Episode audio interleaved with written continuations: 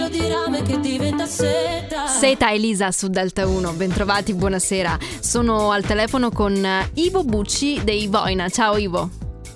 Ciao, ciao, ciao a tutti. Sono contentissima di averti qui con me, anche perché vorrei sbloccare un ricordo della mia esperienza di gioventù, no? E ricordo la prima volta che sentii i Voina N allora alla, alla festa d'istituto, liceo scientifico Galileo Galilei Lanciano in provincia di Chieti e da lì penso che siano più o meno passati una decina d'anni. Incredibile, sì, assolutamente. Nel frattempo sono successe tante cose, voglio dire, siete siete cambiati voi, è cambiata la formazione, eh, forse si è evoluta anche la vostra musica. Dimmi come potremmo riassumere questi anni. Oddio, guarda, questa è una domanda un po' complessa. E diciamo che il principio che governa l'idea dei Voina fortunatamente è rimasto sempre lo stesso. Poi, come dici tu, giustamente ci sono stati tanti cambi di formazione. Adesso è rientrato Nicola che faceva parte del gruppo originario però fondamentalmente io e Domenico abbiamo portato avanti il progetto sempre, eh, diciamo abbiamo tirato dritto con, con la nave e le cose che sono cambiate sono tante, è cambiata tantissimo la musica che ci, gira, che ci girava intorno, insomma noi veniamo da sai, tutti quegli ascolti che erano gli ascolti dei, diciamo, dei nostri cugini più grandi, quindi veniamo tutti dagli ascolti degli anni 90, no? Certo, certo. Il, il Seattle Sound e da lì si è modificato tanto perché poi siamo appassionati un po' all'hip hop, eh,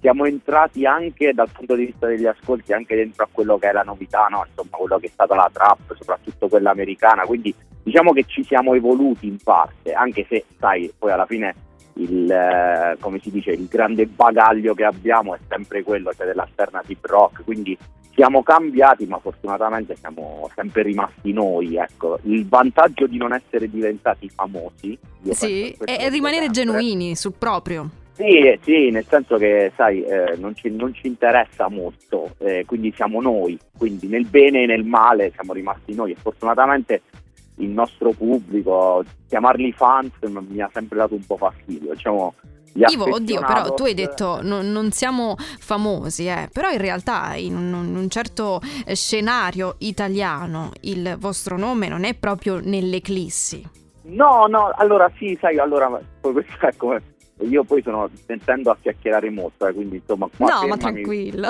Tirami, tirami, per, tirami per la giacchetta, però eh, il discorso del, dell'essere della fama è perché diciamo che proprio perché noi abbiamo vissuto questo grande cambiamento che c'è stato qualche anno fa, no? qua, quando l'indie, cioè quello che era il mondo indie, quello da è diventato pop. È diventato pop, diciamo che si è aperta la possibilità un po' per tutti per di avere la possibilità di essere famosi. Diciamo che 15 anni fa chi veniva nel, dal mondo nostro non aveva nessuna possibilità di sfondare, invece dai progetti con cui noi abbiamo suonato, cioè che noi ci abbiamo, ti devo dire, ci è capitato di suonare con i dei giornalisti, no? Uh-huh. venivamo più o meno dallo stesso mondo.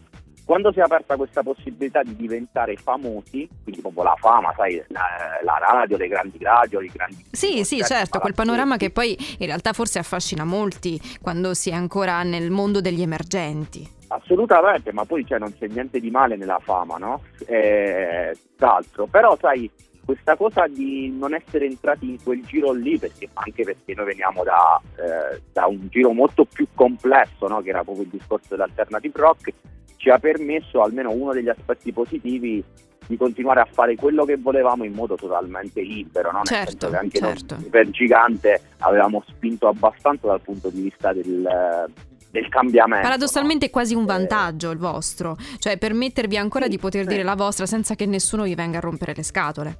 Bravissima, sì, non siamo diventati ricchi, insomma, ma se uno mi avesse detto vuoi diventare ricco, forse ci avrei pensato. Beh, giustamente anche. Però dall'altra parte sì, sì, assolutamente. Ivo, arriviamo ad oggi perché eh, sentiremo sì. fra qualche istante Stranger Thing e raccontaci di più di questa canzone. Ma guarda, eh, diciamo che la necessità di tirare fuori qualcosa era legata dal fatto che noi siamo stati praticamente fermati in pieno, in pieno dal Covid, nel senso che noi abbiamo tirato fuori il disco vecchio eh, a febbraio eh, 2020. Mm-hmm. Eh, ipergigante intendi?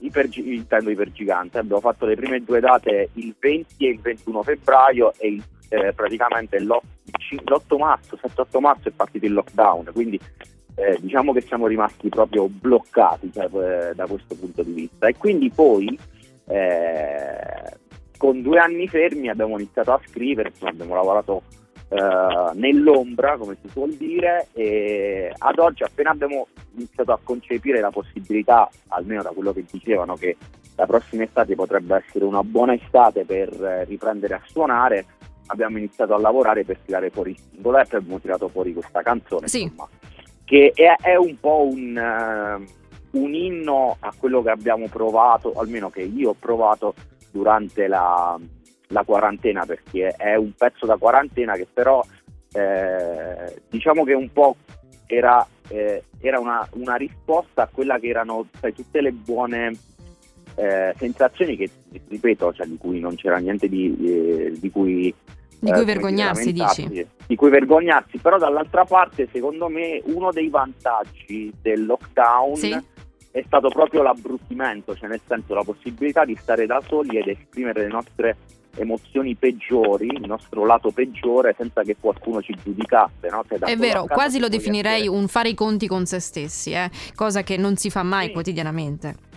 Assolutamente, assolutamente. Cioè, il, mio, eh, il mio manager mi dice sempre che io poi la butto sempre sul, sulla caciara. Il discorso per non fare l'aulico, però io avevo ragionato su questo discorso.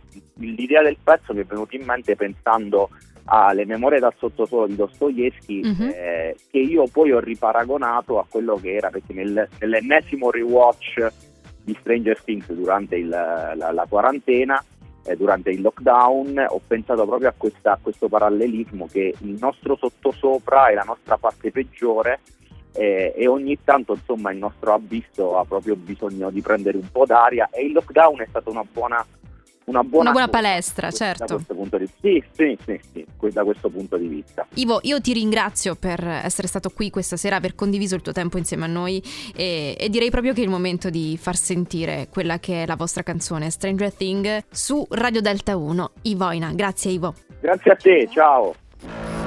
That, that sound. Boom. Boom. No! That didn't come from a troglodytes, no. That, that came from something else.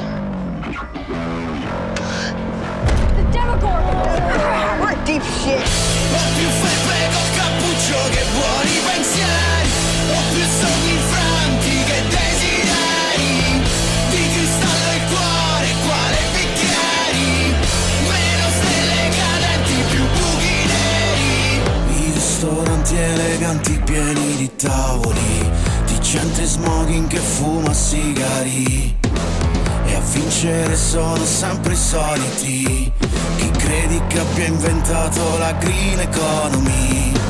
E piove sempre qui, zero gradi stabili, nei tuoi occhi spenti il freddo degli altri. È sabato o martedì, ieri siamo usciti o siamo rimasti qui.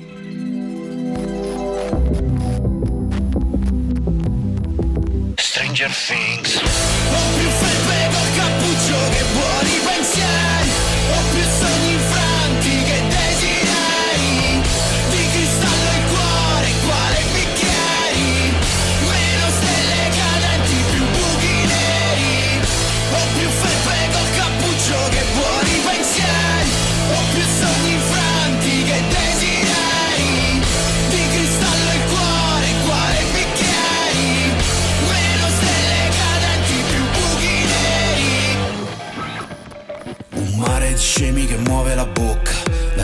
che conta, l'orchestra che suona Vivaldi.